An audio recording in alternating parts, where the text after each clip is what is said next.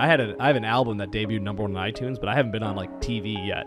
So That's awesome though. An album that debuted. yeah, number one? it was Wow. dope. It was dope. Um, so I was able to, but they let me headline because they're like, hey, this guy's been putting in the work. He's headlining other stuff around town, and he's headlining the road. So when that happened, I was able to call upon my like the base I've created in Chicago, but just also across, and be like, Can we, let's let's sell the show out. Yeah. And we sold the show out two weeks before the show. Wow. Which is like for stand up, like normally people buy like close in.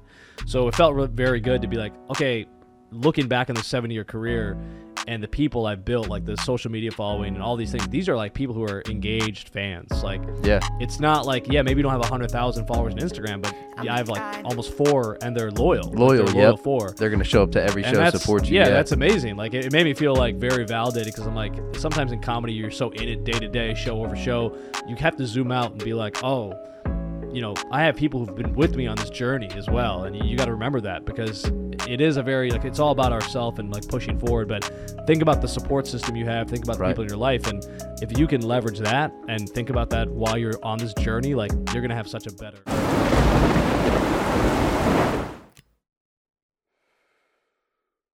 What up, everybody? Welcome to Adversity Kings, another episode of Adversity Kings.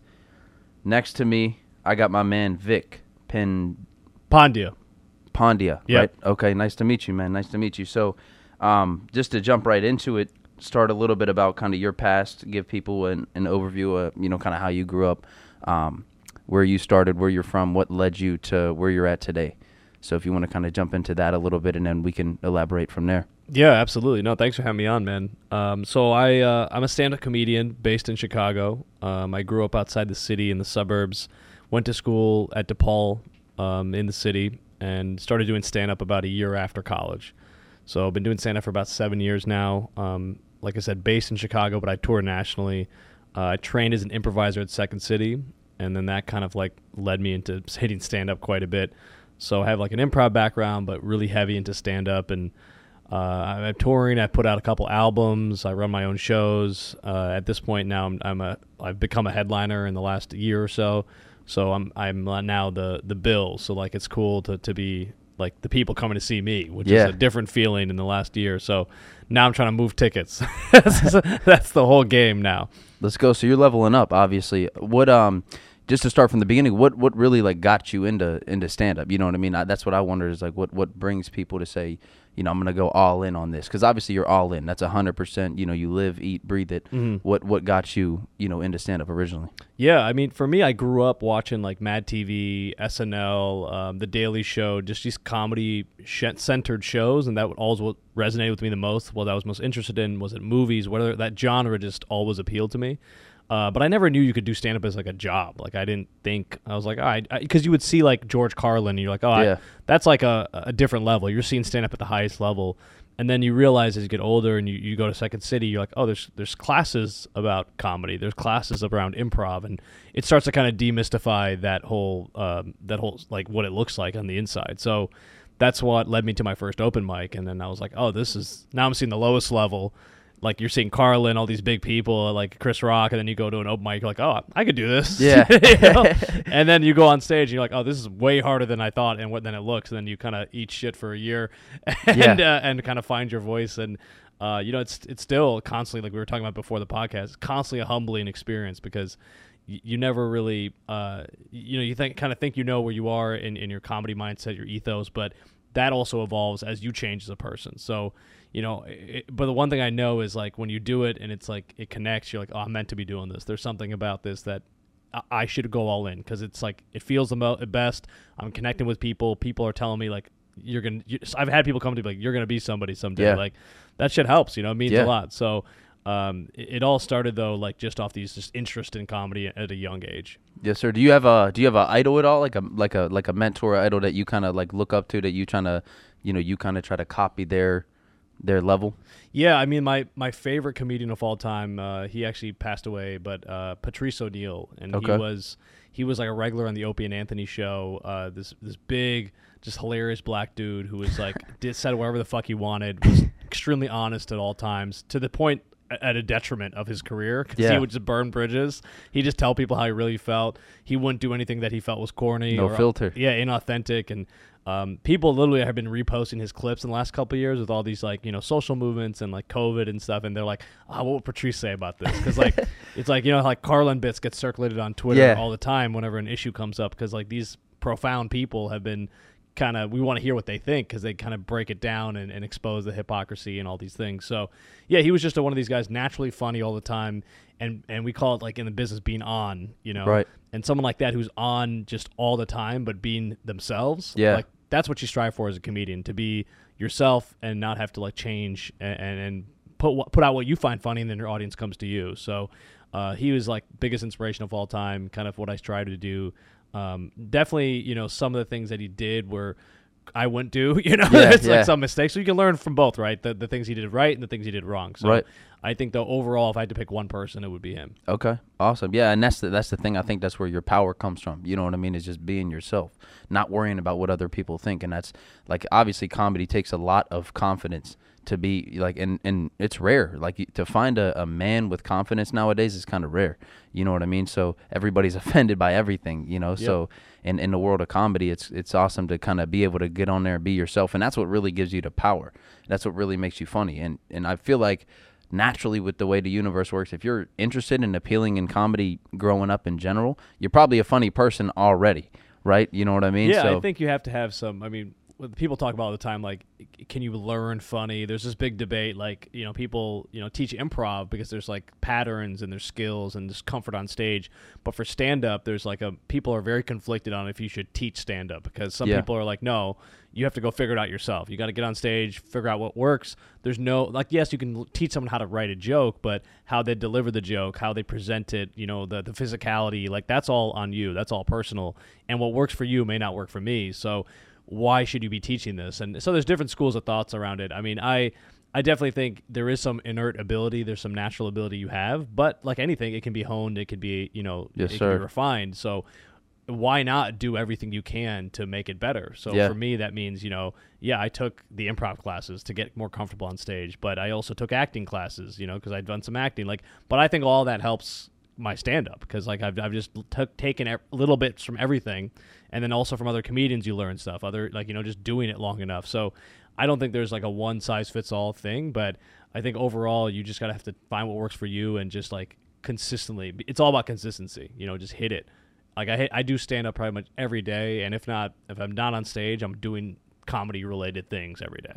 Yeah, so you're committed. You're 100% committed, and that's that's the biggest thing. Like for us in sales, you know, it's a numbers game. Like we can go out and know how many calls you make, and and if you read the script, that you know you're gonna get X Y Z results. But that's the thing with comedy. There's no, you know, from what I see, there's no foundational like this, this, this, this step by step. So it's really failure to success. Like you're failing Yeah. until you get to to success. You know, and and what about for you? So, at what point in your career did did uh, you know your career start to, to take off? Because obviously, you said you're you're leveling up. Now people are paying; they're coming to see you. Now it's just growing your audience from this point on, and you know eventually going to the Madison Square Garden and, and beyond that. So, what where did in your career did, did it start to turn for you? That it started to, to level up? honestly, um, I, I got lucky just early on because I think I think people can tell if you're like serious about it. You know, now being in this game seven years, looking at newer comedians coming up, and uh, seeing, you know, you can tell kind of quickly if someone either has it or you know what we call like in the business it or just if they have a good work ethic you know? And i think for me i was i treated it like a job day one. You know a lot of co- people like in the stand up world like i came from a nine to five corporate background so i had that kind of discipline already. So when i hit stand up i treated it like a job. Like i was like i'm gonna hit you know two to three open mics a week. I'm gonna write material every day. I'm gonna practice. I'm gonna re- refine it. And so when i went to a mic i came in with like intention you know? I, I came Yes, with, uh, and with stuff to do. And i think people around the scene kind of notice that because they're like oh he's he's coming here to work. Like even though he's not good yet and he's, He's not committed. funny he's Yeah. committed. And he shows up every week. He'll bomb every week but he'll get a little better every time.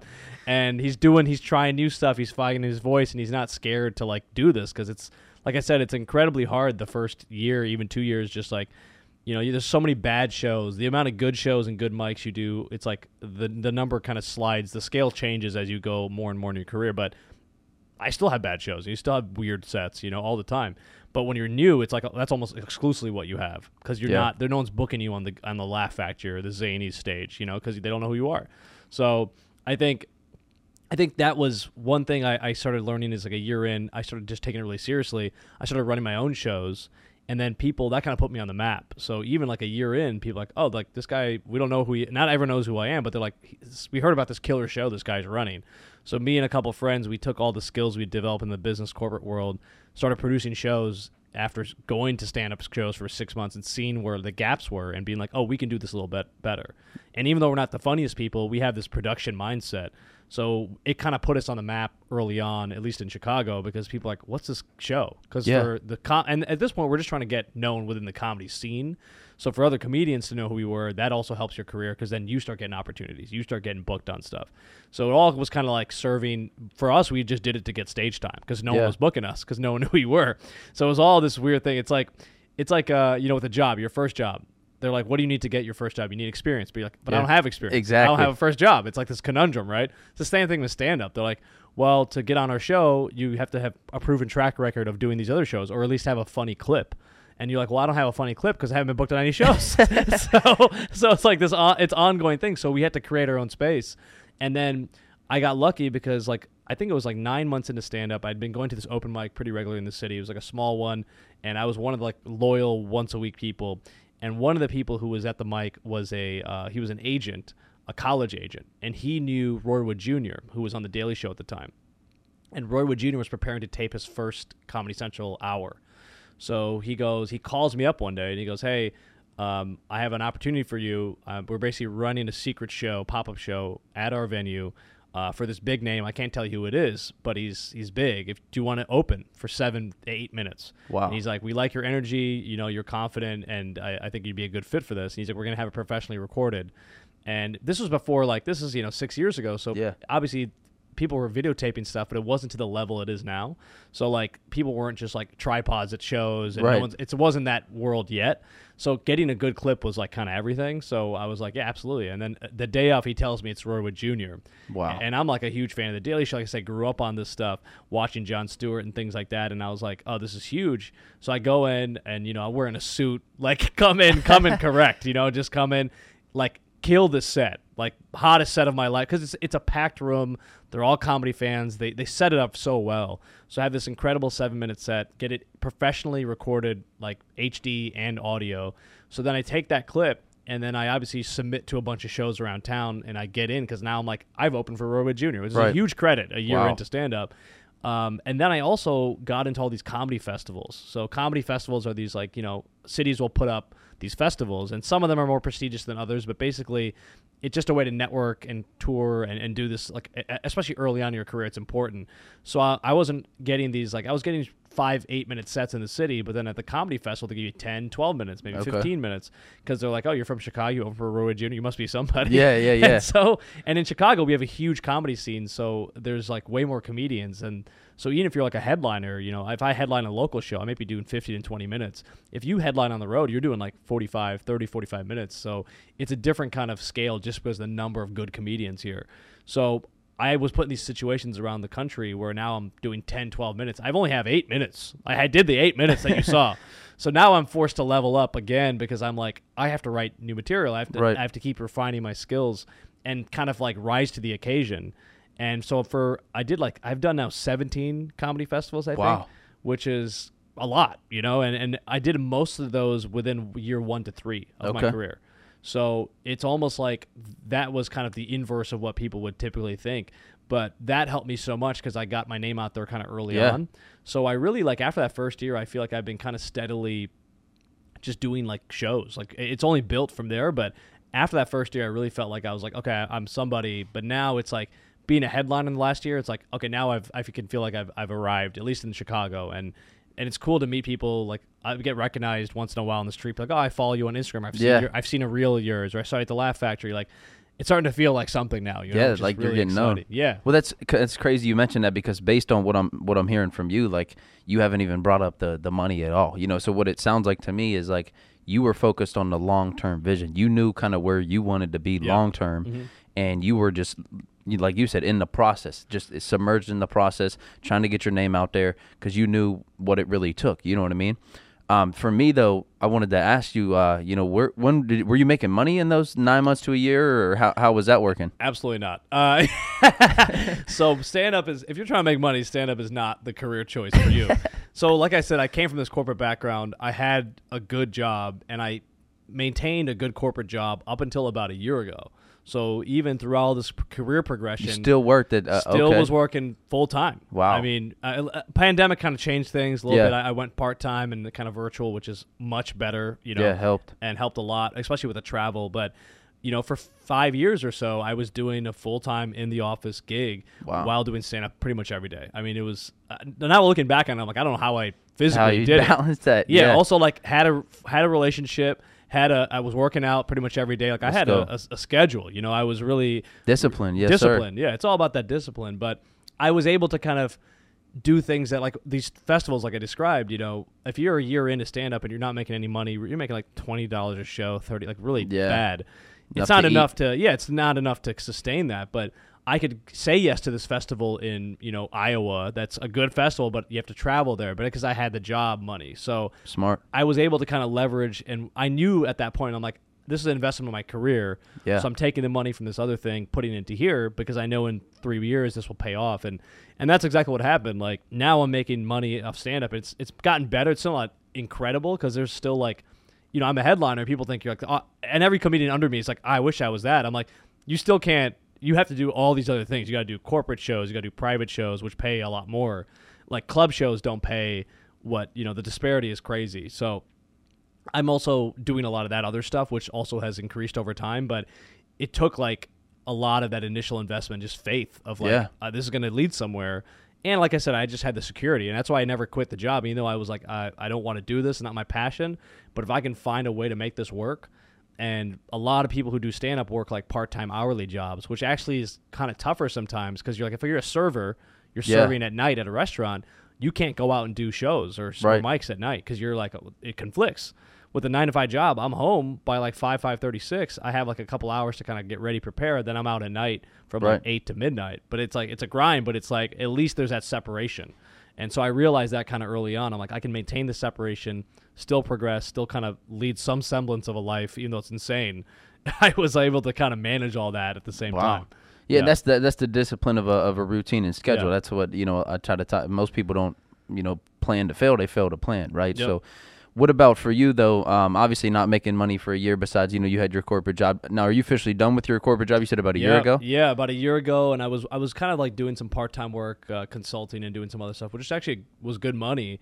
Yeah. But in the last few weeks, that's kind of wrapped up. So now I'm really just focused on, like I said, I've, I've just been touring a lot, just hitting stand up. Also, kind of like I might be teaching stand up at Second City. That's like a thing that might happen pretty soon here. So doing some more like I would say short term kind of project Yeah. stuff because I'd rather now. The idea of being tied down permanently now is not appealing to me. Right. Like stand up is it. So Yeah. these are all I would consider side kind of endeavors, but it's nice to be able to position to be like, okay, I'll teach this class for six months or six weeks rather. And then if I don't like it, I don't want to continue that, I don't need to, but at least I can say I did it, you know?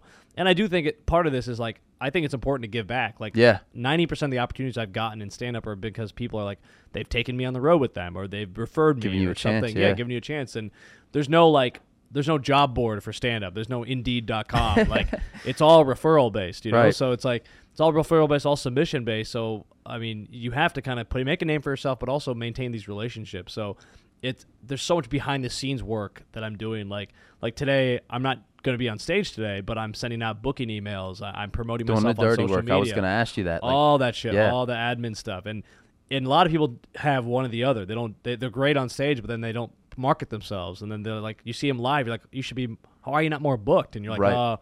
I suck at social media, or like I, I- can't, I don't submit to things. It's like, well, you got to put yourself out there too. So, no one there's so many comedians everyone thinks like ah, i'm funny enough they'll find me yes but you also have to ask Yeah. it doesn't hurt to ask you know and that's with like life in general i mean Yeah, if true. you don't put yourself out there and ask and push like no one's gonna give you shit No one's gonna give you. Yeah. You got to take it. You You, gotta got to go it. get it. Yep. Yep. Yep. Exactly. Wow. Well, if you uh, if you can touch on like what what like obviously you had a vision, you know, and and uh, obviously you're in that process. You're you're gaining some momentum.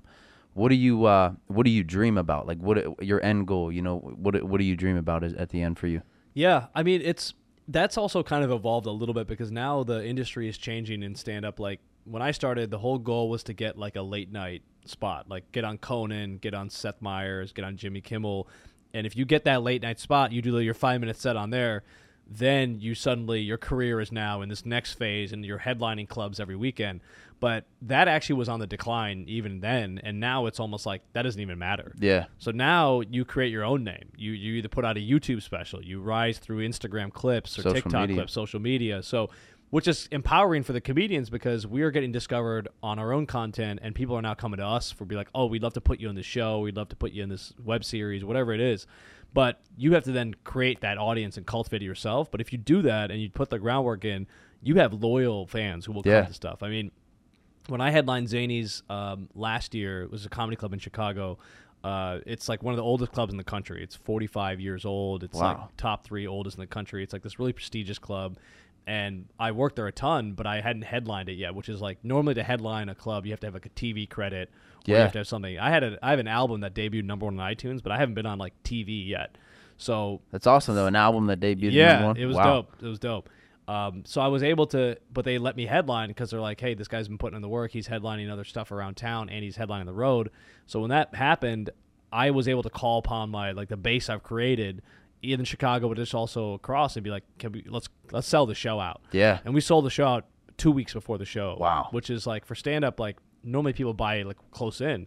So it felt re- very good to be like, okay, looking back on the seven year career and the people I've built, like the social media following and all these things, these are like people who are engaged fans. Like, yeah, it's not like, yeah, maybe you don't have a hundred thousand followers on Instagram, but I have like almost four, and they're loyal. Loyal, like yeah. Loyal four. They're gonna show up to every and show, support you. Yeah, yeah, that's amazing. Like, it, it made me feel like very validated because I'm like, sometimes in comedy, you're so in it day to day, show over show, you have to zoom out and be like, oh you know, I have people who've been with me on this journey as well, and you, you got to remember that because it is a very like it's all about ourself and like pushing forward. But think about the support system you have. Think about the right. people in your life, and if you can leverage that and think about that while you're on this journey, like you're gonna have such a better career, and also just you don't feel as alone. You know. Yeah, that's that's huge. I mean, that's what uh, you know, my mentors always told me like you can leverage two things in this life: people and money, mm. right? And then and then the next thing is obviously, you know, just for you, you're putting in the work. That's the opportunity. So people ask like, "Oh, how do you get so lucky?" You know, when when hard work meets opportunity, that's when luck's created, right?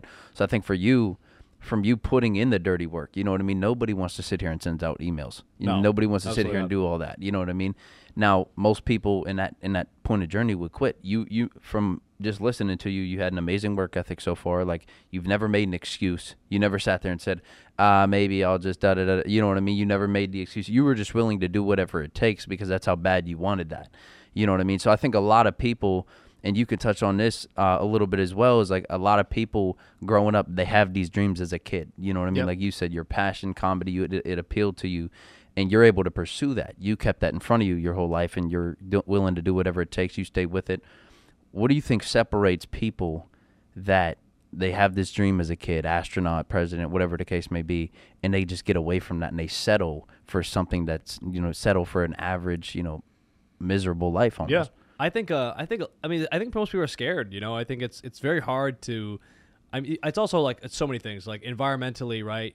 We're taught like you want to get a good job, raise a family, like sustain yourself. Like these are all important things, of course, but you're not necessarily taught to like pursue your passion because your passion may not equate monetarily as we just talked about, yes, right? Sir. So you're kind of like the way I was brought up is like get yourself figured out, get your situation figured out, then you can kind of do whatever you want, but make sure you can take care of yourself, which I think is important and yeah. I think I'm glad that was instilled in me because I was able to kind of do this comedy thing almost as like I didn't really tell my parents necessarily how aggressively I was pursuing it that first couple of years because but they knew I had this good job and so they didn't really care. I would tell them about comedy. I wouldn't lie about it, but I, was, I wouldn't be like I'm actually like on stage every day. Like they, yeah. that to them that would be crazy if I was like I'm doing this job and like they wouldn't understand that. But now they're seeing what that 7 years of work has led to. Yeah. And now I'm I'm able to be like now they're like, "Oh no, he's out every day, every weekend." Now they kind of understand, but so sometimes you have to you have to kind of like just understand that it is scary. It is like this leap of faith, but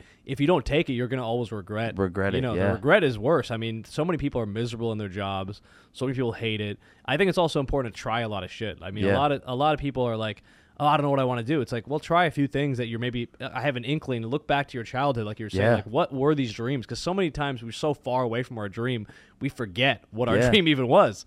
So you have to kind of do things to, you know. I'm reading this book. Um, it's called The Artist's Way, and it's like a big. It's like a very like kind of like spiritual guide to creative work and stuff. And some of it is a little bit too flowery for me, but I do like some of the principles they talk about.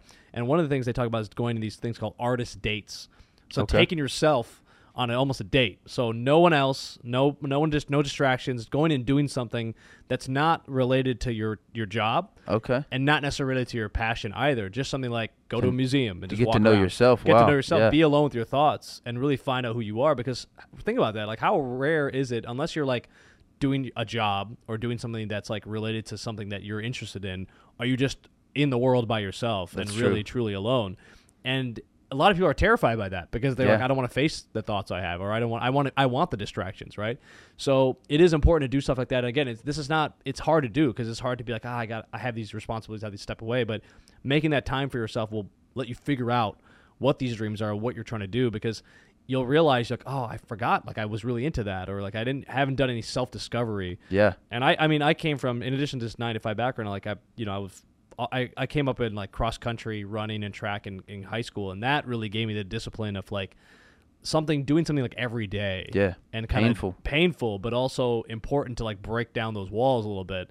And most people, like when I started stand up, I was able to apply that discipline to that. Yeah. Even though that was a very physical endeavor, this is now a mental endeavor, and that, that mental strength from the physical endeavor that you gain was huge. And I think it's almost like pushing yourself a little bit because if you don't push yourself at all, you're never going to find out what you're capable of. you know? Exactly. You're never gonna find your limits. Yes, sir. And most people are just comfortable. Like Yep. it's easy to be comfortable. That's an easy choice, you know. But it's also the boring choice. Like, Yeah. what if you push yourself? You find out you're like, oh, I'm, I'm into that, or I didn't know I was good at this. You could find out shit about yourself you don't know because we all think we have this image of who we are, and when we're actually in the moment, like I remember the first time I went on stage, I was like, oh, I think I'm pretty funny. I know what what I know who I am. I know what Yeah. I think is funny. I go on stage. And it completely changed my perception of that. I'm like, first of all, I'm not funny. Yeah. I am funny, but not to these people right now. And also, what like what I thought my perception, how I came across was, is not how I'm being received. right. So it was really interesting to be like, oh, this is. I thought I knew who I was, and it- it took. It's still sometimes like now I'm getting to a point where I finally, after seven years of doing this, I'm finally getting to a point where I feel like it's more one to one. But it's still like there's still a little bit of that facade you have up, and that's not necessarily a bad thing. I mean, on stage you can be a character, you can be a heightened version of yourself, but it is interesting to be like your perception of who you are is not necessarily the right one. So you Right. got to do things to kind of draw that out and make that aligned with the environment because so many times you'll find it's like it's not actually the case and, and it's interesting. It's like it's this constant journey, you know, it never Yeah. ends. Never does. Yes, sir. And you and that's seven years in. I mean, we're that brings me to the next question. Like, wh- where do you see yourself in in ten years from now? Yeah, it's a good question. I think I, I really just want to be able to like have my own fan base that keep growing that. I want to be able to kind of choose what projects I want to work on. You know, like I've been lucky to, like I said, I'm not. I, I do stand up as my main thing. I've been involved in some like acting stuff, but all the acting stuff that I've done has been because people have asked me about it. So they've seen me do stand up, and they're like, "Hey, we'd like you to play this character who's basically you now." Yeah. But it's like so I, they either wrote a part for me or they think I'm very similar to this. So that's the stuff I want to be working on, where it's still me. So I'm not. I'm doing. I'm reading someone else's words, but it's relatively my character, my persona, and so doing projects like that in, general, like across the board, whether it's you know uh, uh, some some show or whatever it could be, um, but also in ten years, like to be at a point where I'm like, hey, I'm like I'm selling out theaters or I'm selling out, you know, like knock on wood arenas. You Yeah, know? yeah, Madison Like, Square Garden. Yeah, and maybe I, I think I ultimately have like a successful platform as like a, maybe a podcast or I would love to have like a weekly talk show type of Yeah. thing. Like I, I just think something like that where it's it's it, I can do stand up, you know, at night, but then I have this other platform during the day where I can you know reach the audience as well. And and I love the idea of like that's why like the podcast thing is so appealing because you build your fans. Right. You have cross cross you know pollination because you have people who've heard your podcast now they come see you live. And that's what all these big guys are doing. You know, like Segura, Bert Kreischer, Yeah. you know, Joe Rogan, like all these huge people. They all have these insanely successful podcasts, and most of the time they started those podcasts when they were also in their early in their careers. Like Yeah. Joe Rogan started with like a tape recorder in his house, and now he's got the biggest podcast in the world. Yeah. So it's kind of wild to think like you can lay the ground roots now because it will pay off, and and like we talked about, just growing that base, these engaged fans. So it is a journey. It's not like there's no shortcut. You know, yeah, It's not at all. It takes forever. Shortcut but- is doing the work, doing the hard work. Yeah. and you should like I'm enjoying the journey. Like it is, Yeah. it's getting to it's gotten to a point now where like like I'm doing eight to ten to fifteen shows a week, and like most of them are very good shows. I'm very lucky because I mean I worked I've worked, worked very hard to do that, but it's like like I'm this week I'm at the Laugh Factory at, at, like three days. I'm at Zanies five days. Like it's crazy. Like it's all cool stuff. Like I love that perspective. Most Yeah. people think, "Oh, he's working too hard," but no, your mind. I mean, you love it. You gotta like more. think about like I'm on these stages that like the Laugh Factory is like the uh, world famous stage. Yeah. Zanies is the oldest club, like one of the oldest clubs in the country. Like you got to think about like this is history. You're you're in you're in a, a place that people are dying to get on that stage. Yeah. Dying to get on. So you have to constantly check yourself because you don't want to take this shit for granted either. Right. You know, so many people get to a point where you get disconnected and you're like, oh yeah, it's whatever. But it's like, no man, like this is kind of, this is a cool thing Yeah. we do. It's, it's very cool to be able to go on that stage and just talk, get paid for jokes. you Yeah. know? Yeah. Literally. I, I remind myself that like once a week. I'm like, I, I sometimes I pinch myself. I'm like, I'm being paid this much to tell a dick joke. Like, that's wild. Yeah, do what you love. That's amazing. That's like this is what else is could, could I want in my life? It's incredible. Yeah, that's huge. That's a lot of respect. A lot of respect, and that's people don't realize the work that actually does go into it. But uh, that that leads me to my next two questions for you. Is um, the first thing is what is your what is your like process? Do you have like a routine or a process for sitting down and you know writing a joke, uh, an entire session? You know, what- Mm-hmm. Yeah. What's your process for that? Yeah, it, it's kind of that's evolved a little bit. Um, I think lately what I've I, think the best jokes come from like for me it's like experience and inspiration. So if I'm walking around in the world, something happens that's funny or I think could be funny, I'll I'll make a quick note in my phone like this happened or like I'll, I'll write down what I think is the funny part. But it that's like the first step. And then maybe a few days later, I might go back to that and like flush it out a little bit. So I write a little bit more. I kind of like we'll we'll try to add some stuff to it. And then the next step is like taking it on stage. So then I'll go on stage and I'll kind of riff on it. So I'll be like, "Hey, this like this thing happened," but I'll, I'll have it kind of constructed in my mind at least, or at least I'll know the funny part. And as I've gotten better at stand up, I'm able to kind of take just the premise or the note and then kind of like flush it out on stage. Like we call that writing Elaborate from, Elaborate, from yeah. that. Okay, wow. But when I started, it was like I was writing the whole bit out, Wow. like verbatim, you know, the whole thing, and then I go on stage and say it exactly how I wrote it. But then I realized like I'm not that rigid i i when I talk, so like it doesn't wasn't authentic to me. Yeah. But that's how you have to start because you got to memorize. You don't want to deviate from the script. And now I realize the fun part is deviating from the script Yeah. because I find the best stuff for me comes when I'm under pressure. So if I don't, if I go on stage with this half baked idea, and I have to, we call it finding the funny part. Like I'm I'm on stage talking, and then suddenly I'm like, oh shit, where do I go from here? Because Yeah. that's all I wrote down. and so now I'm in a pressure situation. But then your mind will, your body's like fight or flight. You'll- Yeah. You'll, come up with some stuff in the moment, and a lot of times that will be really funny stuff. So Wow. that's like I was put, wondered that. Yeah, Like, I put myself like, in those situations Winging it or something like what? to uh, and it, it is it's half winging it but it's also like half like expertise like Yeah. you know i'm not gonna do that for my whole set i'm not gonna Right. go on and just wing the entire thing because then you're gonna you're gonna bomb for sure But you got bullet points. Of you got what- some yeah you yeah. got some bullets you got some little threat to follow and then maybe it's like hey i'm gonna put this new bit in the middle of my set i'm gonna try to work on this but behind and after it i have stuff i know is gonna work so it also like lets you find you know the, the maybe the part that gets a laugh maybe you weren't expecting that you're, Yeah. you're you're doing the setup and you get a laugh on the setup you're like oh now I can add more here. So you kind of have to refine it then. So then you go back and you refine it and you keep listening, refining it. So I, I and I still try to do like I try to write every day. I, I like free write. I call it like morning minutes, like writing like just 10, 15 minutes of just whatever. Just it doesn't necessarily be funny, but it's just like almost like a journal. And then sometimes within that I'll like I'll write a bit in that and then I'll come and, and take that out and put it back in the notes. So it's all going back to this like file of like just this running list of stuff. Wow. Um, but then after a certain point, when I get the bit where I want it, I, I move it over to another document where I'm like, this is this is done. Yeah. But I also kind of believe no bit is ever fully done. You know, you're discovering new parts, and sometimes things change. Like, you know, I had like stuff where I was in a relationship, I had all these relationship jokes, and I had all these single jokes. You know, like you have to kind of evolve as a person and be authentic to who you are. So that that's why you don't. I don't throw anything away. I just like shelve it sometimes because I'm like, oh, I can't figure this out right now. Maybe in six months, Yeah. I'll come back to it. So it's this constant cataloging process. It's honestly if you look at my phone and my like Google Docs, it looks insane. But it's like I have a weird system. It works for it, you, It works though. for me. Yeah. Yeah. So that's kind of like the process is just constantly trying and failing because if you don't want to ever get too comfortable on stage. Right. If you're out there, like obviously I, I'm I'm having good sets, but I want to also be uncomfortable. I want to be in a moment where I'm like, oh shit, like that didn't work. Now I got to go work harder. Like I go Yeah. make that work. So.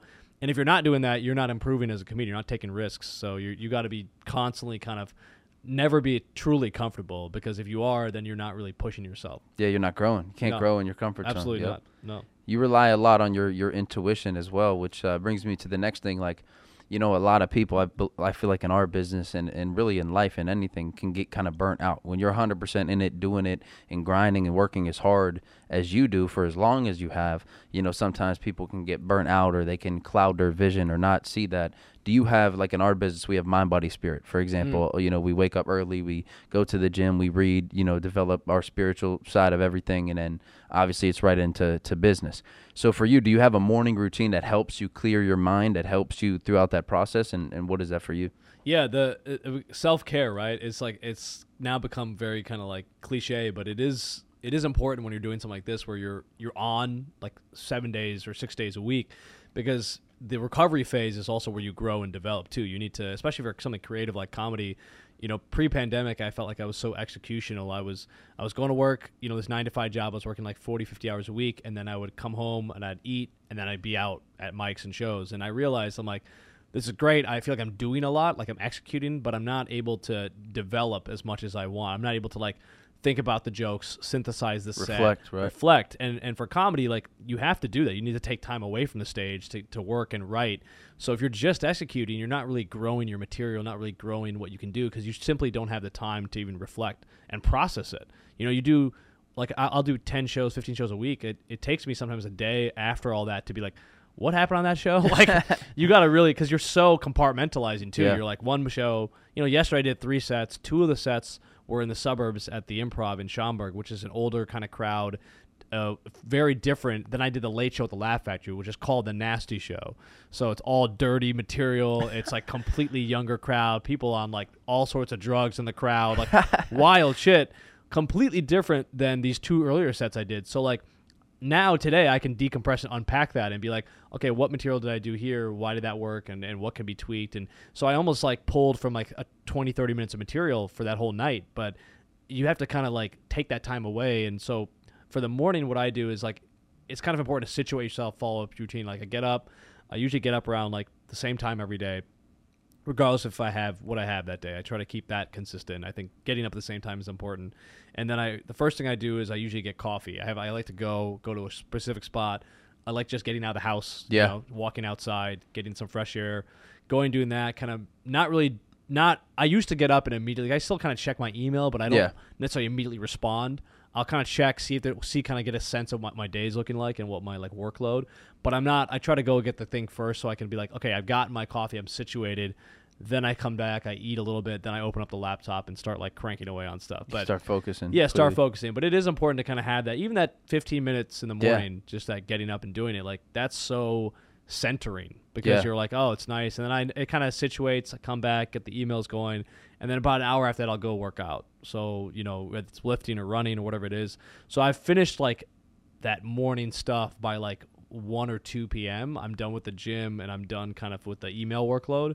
So then after in the afternoon onward, it's all like now we're here to focus on the comedy that's happening Right. either tonight slash etc. So I have this nice way of, of doing it and I don't feel like I've missed on the self-care at all because I've Yeah. taken care of myself you know I've, I've worked out I've, I've gotten ready and now I'm kind of able to focus and hone in on that so it is it's like it's kind of an extended morning routine but it is it goes from like this moment I wake up to about the afternoon I'd say Okay. Yeah, I mean that's the biggest thing is the gym. Like people, people like, oh, you know, you don't need to go to the gym or, or da da da da. da. It's like Mm. no it's huge you're a human. You have a heart. You need to exercise. And, Yeah. it- and like you mentioned earlier, it correlates physically into mentally. The Yeah. best way to change your mental is to immediately change your physical.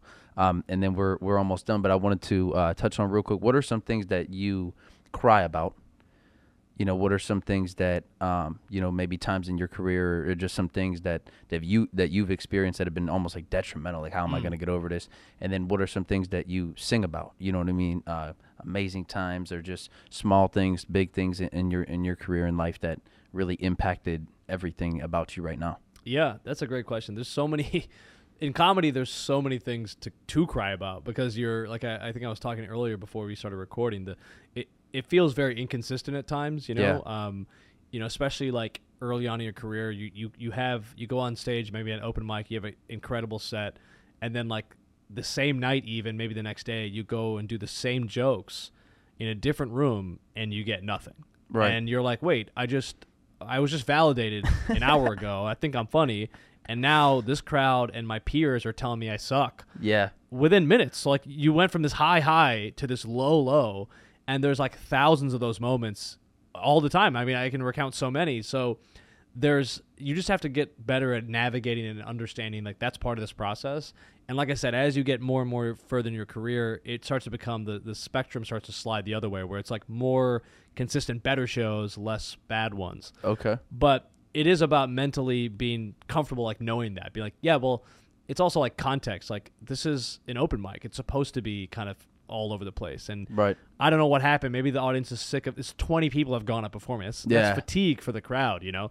So i also understand what this is for. It's an open mic. It's a practice. I'm just here to try some stuff. There's no stakes here.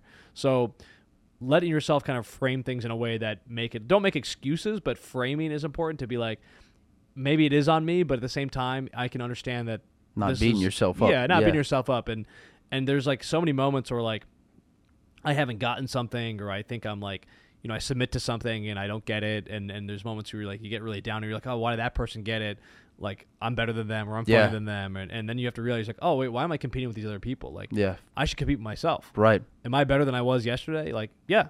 So then that's it. That's all that I care about. Wow. And it, I I was always kind of good about not caring what other people think, but really being able to now, especially with social media, it's hard because you're constantly seeing what other people are doing, right? And you're like, ah, shit. But you can't get wrapped up in that. You shouldn't be like, well, I should be doing that. No, Yeah. you, you're doing what you're doing.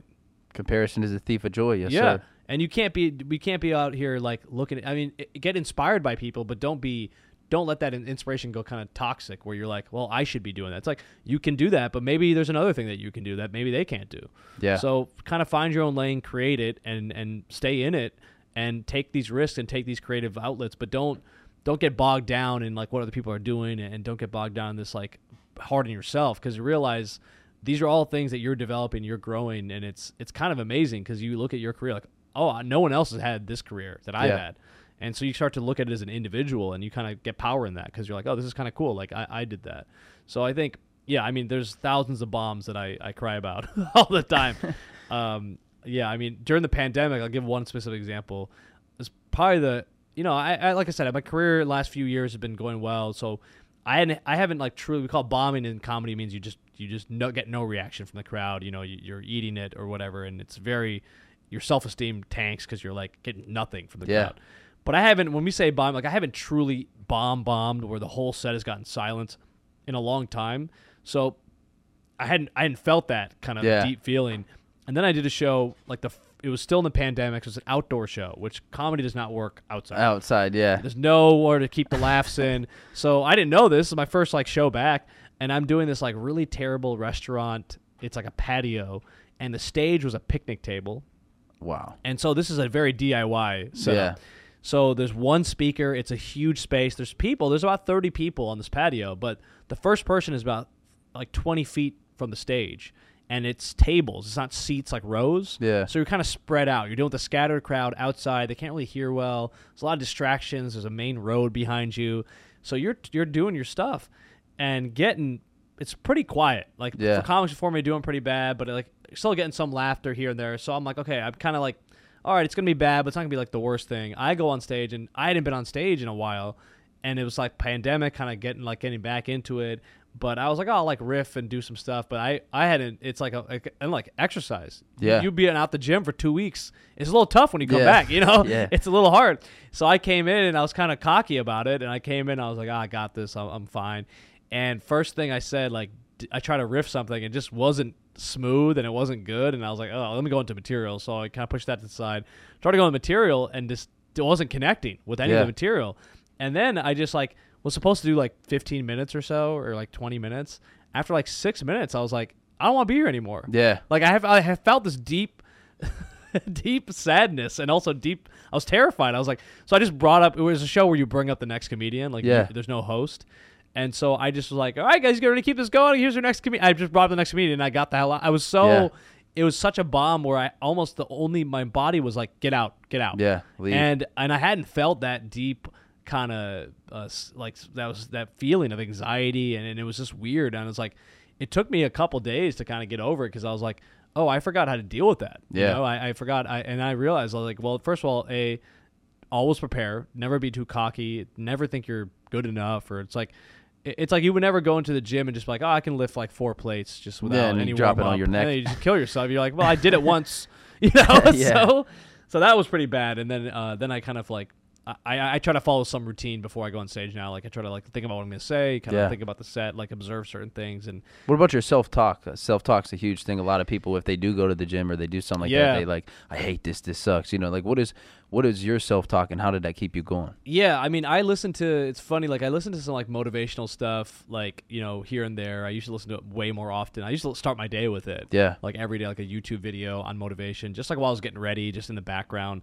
and then kind of like got to a point where I, I had memorized it, so like I knew what they were gonna say, so I kind of repeated that to myself. Okay. and that was kind of a big self talk thing, and and now it's like I kind of try to center myself, like I take a few breaths before I go on, and and now I don't get the um, you know, when you go on stage for the first time, your your heart rate kind of rises, then it Yeah. kind of comes down.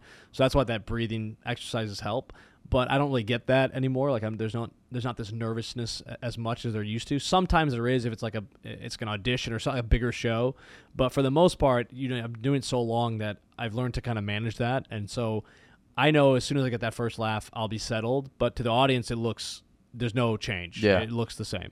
So I, I, the breathing is more so than the self talk at this point. I think for me, just to kind of keep level. Gives you Um, control over yeah, something. it gives you control, Yeah. and also you know this is a physical thing I'm doing. Like I'm speaking, I'm doing stuff. So it's like you do want to be kind of clear, and like I try to do some like you know like talking exercises, trying to get my face loose. You know, Yeah. get my vocal cords kind of warmed up. I'll be screaming in the car before the show. I'll kind of like yell a little bit, just get get my range down because sometimes I'll go really high in a set or a joke and come down. So just kind of warming up, uh, literally physically and mentally, but. It's crazy what goes into it. Tonality, Yeah, body tonality, language, all just all shit, sorts yeah. of Mhm. and that's and that's insane. What about so? A couple more questions, and then uh, and then obviously we'll, we'll be done. But uh, the next thing is like, what what would you say are some of your strengths, or you can even say your your biggest one to three strengths? Oh you said the praise or the things I, I, I like sing about. Yeah, um, I say strengths, and we can go into that too. Like for me, I think it just it always was confidence. Like even though when I was bad, I mean, people would talk about like a year in, like I still there's a thing about especially in stand up, it's like c- taking control of the room and commanding the stage. And you go on stage, you see someone on stage who's like, oh, that person looks like they know what they're doing. They're they're kind of owning the room right now. Yeah. And there's it's like you you know it when you see it. I can't really describe it. Energy. Immediately know what it is yeah. when you see it. So I always kind of had some of that, and I think just being able to like deliver. You realize so much of stand up and comedy is delivery. Yeah. And if you can deliver something confidently, even if it's not the best thing in the world, if you do it with confidence, people will buy it. yeah. I mean, How it's like you say it. Yeah, Yep. it's how you say it. It's like with sales, same, Same thing. thing, If you're yep. confident. If it's like with talking to, say, you approach someone at a bar and you're confident, you might get a number. You know, Yeah. like if you come in underconfident, kind of like averting eye contact and whatever, they're like, like ah, I don't, no, no, no, no. Yes. But some people, confidence is attractive yeah. across the board, whether it's like sexually, physically, whatever it is. It's just attractive to Thousand people. percent. Yes, sir. So that was that's one thing I think I've always had. Um, and then the next thing is just like consistency, you know, like Showing putting up. in the work, showing up. I mean, it's I think I learned this from like my running days. It's like if you're if you're doing this every day, you're not you're gonna get better at it. Yeah. It may take a while. It's not gonna happen overnight, but if you just keep at it, you're gonna feel better because you're like, I did something. So it's like these micro goals, mini accomplishments, and then you zoom out and you're like, oh, I have a, I've done some shit. Now I can, I, I can run a marathon. Now it's like I ran for a year. Now I can run. I, I have an accomplishment, a tangible accomplishment tied to this work I've done. Yeah. So I think the consistency is another thing. Um, and then like, I think also just like being able to accept kind of feedback and and be a little bit like this is where it gets confusing sometimes because you have to be confident, but you also can't be like cocky. Yeah, fifty-one forty-nine. That's what Yeah. we talk about. Fifty-one percent uh, confidence and forty-nine percent, or the other way. Fifty-one humility, forty-nine Humility, confidence. that's yeah, that's the right word because if you, especially in comedy, like so early on, I was so tied to like certain jokes that I'm like, oh, this. I'm like, it's okay to like I said, I don't throw anything away. I might shelve it, Yeah. but also being comfortable, be like deviating from that, be like, Yeah. well, I thought that was funny, but turns out it's not, and being okay, being like that wasn't good. Like be better, and I can be better. I'll, I know I'll come with something. It may take a little bit, it might take a little work, but not giving up on it, but also being okay with like tossing it to the side for a little bit. Because if you try to hold on to something and just run it into the ground, it's not going to go well. The Yeah. audience is going to hate it. You're going to hate yourself because it's going to keep getting worse probably before it gets Yeah. better. So being able to kind of have the humility to step aside from your own work, and it's hard in comedy because it's like you. yeah. So you feel very attached to it. You're like, this is what I think is funny, and people are shitting on what I think is funny now. Now it's a personal attack, Right. You know? so But you don't want to be right. You want to get paid. You know? yeah, you want to make uh, people laugh. So you have to realize this is a job. This is we're entertainers. You know, yes, I have a voice. Yes, I have a point of view, but I'm also here to do a job. So understand that and, and be comfortable with that. And, and so that's uh that is one thing I think I think people would the same thing. People would praise me for those things too. And um, you know, career wise, like a few bigger things, like just content wise, I feel like I have a lot of cool shit happening this year. Like yeah. uh, I have a dry bar comedy special coming out next week, which is that's like Netflix but for clean comedy. Oh, wow. So I happened to get that and then did it in April, and so now it's like a thirty minute completely clean comedy special, meaning no swearing. So that's gonna be that's like a huge seven million subscribers on YouTube. Like, Wow. they're pretty big. So once that comes out, thank you, I huge, man. appreciate that. And then I'm recording a, a special on my own next month at the House of Blues. So that's going to be like Wow. obviously not clean. Yeah. that'll be a little more fun. But uh, yeah, it's just nice to be like, oh, I have this clean set and I have this other. I, I, I'm versatile. You know, it's Yeah. nice to be like, I have these other things that I can do. It's not just like he's a dirty comedian, he's a clean comedian. It's like he's a comedian. Yeah. So I think that's that's something that I, I think I, I'm happy about that I have that versatility. The biggest thing I gotta say, man, just from what I've seen from you, man, is uh, the first thing is like I'm I'm genuinely just in, insanely impressed with your mindset, with your ability to to just you're almost like walking on a thin line of like you're not you're not beating yourself up, but you're also not too high on your pedestal. You know, a lot of people there's so many areas you can get mixed up in. Yeah. And everything you said, like you were able to kind of like almost coach yourself and learn through failure and and you were very like very you have a high intuition if if I were to put it into words, but no, I'm genuinely very impressed with your mindset. You know what I mean? Because everything you're describing is the same thing that I've learned from the mentors in this business and, and coming up in the business. You know, just in obviously in a different way. Um, and then the last thing I would say is, uh, is there is there one specific night that that that get clicked for you? One specific time that it clicked? Like like for me, I remember I was sitting in somebody's house, probably my hundredth presentation of- sales, and it I felt it through my body like a like a weird feeling, and it clicked for me. Is there a point in time where it clicked for you specifically? Yeah, yeah. I think um, we had, uh, like I said, we produced our own shows, and uh, I think one of the things that was validating and kind of like was cool is that we, I think like I was like three months into comedy, four months into comedy, we did this big show where we invited like all of our family and friends, and we had like 200 people come to an office building in Chicago. We did the show in like this big room that overlooked like Wacker Drive. It was like an incredible setup and it was like highly illegal. I don't know how we pulled this off, but it was cool because of that. It was like kind Yeah. of a it was a it was a nicer venue for comedy, but it was like underground comedy. Like it was like people were it was BYOB, kind of like very cool. So it was like a, it was almost like a night out plus Yeah. comedy. And we filled this room with like two. We were insanely. So many people had bought tickets, and we were kind of blown away. And I was I was hosting it because Wow. it was like I my I was like the other people I worked with. I was the more senior comedian by Yeah. like two weeks. So they're like, you got to host, you got to host. So like just being able to walk up and I, I still have like someone made like a GoPro video, and so they kind of like followed me on Walking the up the stage, stage, walking yeah. the stage, and like it was just really cool to like turn around that moment and be like, oh, like I'm a comedian now. Like Yeah. these people came to see me and other friends of mine, and it was very cool to be like, like this is it, this is what we're doing. And 200 people at that point in my life was insane. I mean, I perform for like it depends on a given night, but 200 is a big crowd. That's a lot of people. So it is very cool to be like that much that new into my career, but to be able to do that get that opportunity, but then realize like, oh, I created this opportunity. So that means if I did that now, imagine in five, Five, years, 10 five, years ten years, what I can do. If I can create this buzz now, That's huge that you I'm- see that. Yeah, so it was very cool, and I think that was a moment I was like, yes, this is, and it's going back to what you said earlier, and I appreciate what you said. Those are that was very nice of you. Uh, self awareness. Yeah. That's what it is. In, in comedy, the best comedians are self aware comedians, and, and and I think in life too. It's I apply these principles all over, but if you're not able to kind of that's what we talk about humility and being Yeah. able to understand like step away sometimes from your own work and being able to be hu- humble, but being self aware will give you so much more perspective That's huge. and it is it's, it's this balance though of being like kill the 24 hours that you have in front of you but also step away at the end and reflect that reflection time is so important Yeah. because otherwise you're just going to be executing and then not being able to kind of build and develop Wow. And we're we're gonna end on this. The last thing I gotta ask, and we'll end on this, and then they uh, you can tell them where they can find you, uh, where they can follow you. And I love laughing. Laughter is the the cure for every you know medicine and anything at all. So if you guys are out there and you're watching this and, and you want a good laughter, we're gonna tell you where to find them here. So make sure you stay tuned. But the last thing I wanted to ask you is, one, what kept going? What kept you going through the hardest times in your career? You know what what kept you going um, through that, and then I forgot what the second thing I was going to ask you, but that was the main thing I wanted Okay, to ask cool. you. So we, just, I'll remember if Yeah, you want to yeah. touch on from that. Um, yeah, I think for me, like the pandemic was tough because it's like I felt like I was in this really upward swing of my career, and like that was probably a tough time just because I was getting all these things, and I lost like six months of bookings wow. in like a day because everything shut down, so they all canceled. Yeah. And so just that loss was tough to deal with. I mean, it it was just a the overall period was probably the hardest period, but what kind of kept me going was like it was a nice reset because I could be like, "Oh, like I've been I've been executing so much. Now it's like I have to reflect. I have no choice." Perfect and timing. I was able to kind of still create. I was like, "Okay, let me now I've been neglecting getting on Twitter. I've been neglecting creating TikTok."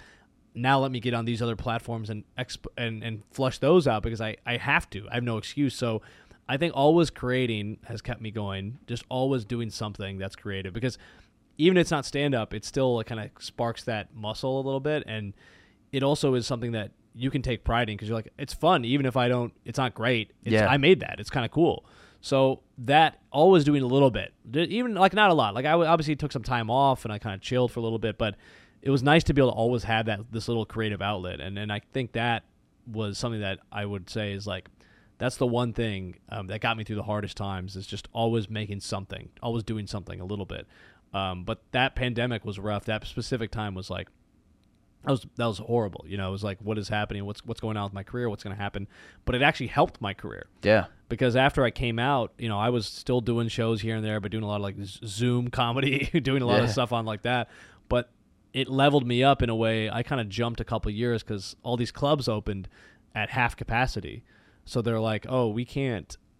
We can't afford to fly in someone from like a Netflix like headliner Wow. from LA, but you're a local guy who has the time that we know is a strong comic. Do you want a headline now? Yeah. So that kind of pushed me into a headliner step. Earlier initially, than- initially, yeah. Mm. it didn't look like it was going to. Initially, it looked like Yeah. a bad a bad thing, you know. But and then it, again, you put yourself out there and you ask, and you're like, I, I could do it, and then you know you do it, and then now you're like, oh shit, I, I look back like I, headline now. Yeah. So it's like it kind of was like I- it was good, and it stepped into it, and so that's what you have to understand that these negative moments could lead to something really cool. yeah, And now it's like it's been a, a blessing in a way. yeah, wow. Because that's the, the biggest thing. The second thing, and uh, that I did want to ask you too, um, but that I noticed from you is that you're in love with the process. That you you fell in love with the process. That's the biggest thing we try to teach here, and it's hard because your process is phone calls. Your process is getting rejected. Your process Yep. is n- saying no's all day. So it's kind of hard to follow fall in love with the monotonous process. Mm-hmm. But that's all you talk about. You don't talk about millions of dollars or billions of dollars. Obviously, you're going to get to that point because that's a byproduct of of you know just the work you're putting in. But you're in love with the process. So that's the biggest thing I wanted to point out. And then we'll end on this. The last thing is if you could give advice to somebody maybe starting out in comedy or just in life and in, in anything, you know, young person, um, looking back to where you were when you started, if you could give advice to them, what would be your biggest piece of advice that you could give to them? Um, I think uh, it's like an improv thing, but it's like it's like follow the fear is the is the big improv principle. So if you want to do something but you're you're hesitant to do it or you don't you know you're you're scared whatever it is, uh, take a take the first step towards that goal and and it can be as simple as like for comedy if you want to get into stand up, like write a joke, try to write something down. Start doing Yeah, something. or go watch an open mic. Don't perform, go watch. Even that step Yeah. is a step, right? If you're not moving forward, you're you're moving backward. I think. Right, So yep.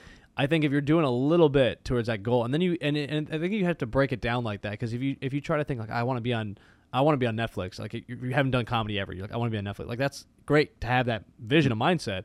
But how do you get there? You got to look at Yeah. the process. And if you're not looking at the process and like what you can do and following that fear, like, well, my first step is I got to get on stage, right? But before I get on stage, maybe I should go watch what the stage looks like. and so it, it goes. You realize there's so many little like minor points that are under this bigger goal. So following that fear for that first step will take you there, and it'll start to feel good because you're like, oh, I did that. I accomplished this little thing. Versus like, I'm not on Netflix yet. I'm, I hate myself. That's huge. So I would say that's my biggest piece of advice: is just follow that fear, take the first little micro step. That's huge, man. Any anybody that just just heard that is blessed. That's huge. That's that's a mindset that's hard to to come by, and and for you to have that mindset so young, I was blessed and lucky enough that I was taught by other people Mm. that that mindset, and, and you know you learn that the hard way, and that's and that's just very impressive. Uh, now, where where can everybody find you? Where can they follow you? Where can they see you? Come maybe see your shows, buy Yeah. some tickets. Where where can Oh, they that find that'd you? be huge, man. I uh, I'm on all social media at uh, Vik Pandya. That's V I K P A N D Y A. Just my name. So you can Google me. You can find me on Instagram. That's all my shows. And then I'm I got some. I'm based in Chicago, but I'm touring all over the place. But uh, if you're in Chicago, um, I work all the clubs here. So I got a big show coming up. I'm recording a special at the House of Blues September 15th okay. two shows, and then I'm headlining Zanies in Old Town uh, October 23rd. So those are two big local shows you can come and support. So please check it out. You know, you can check that out on my Instagram at Vik Pandya. All the details on there. Okay, sweet man. We appreciate you uh, hopping on. I gotta say the the biggest thing for me, man, is I I learned a lot. Even just listening to you, it's so valuable.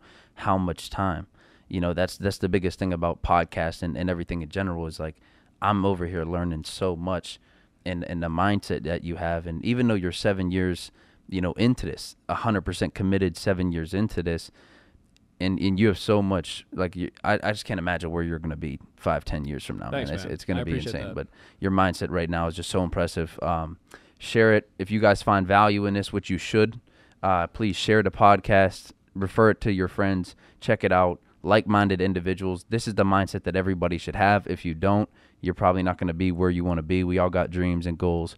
Make sure you chase them. And I appreciate you having on, man. It was a, it was a pleasure. Thank you.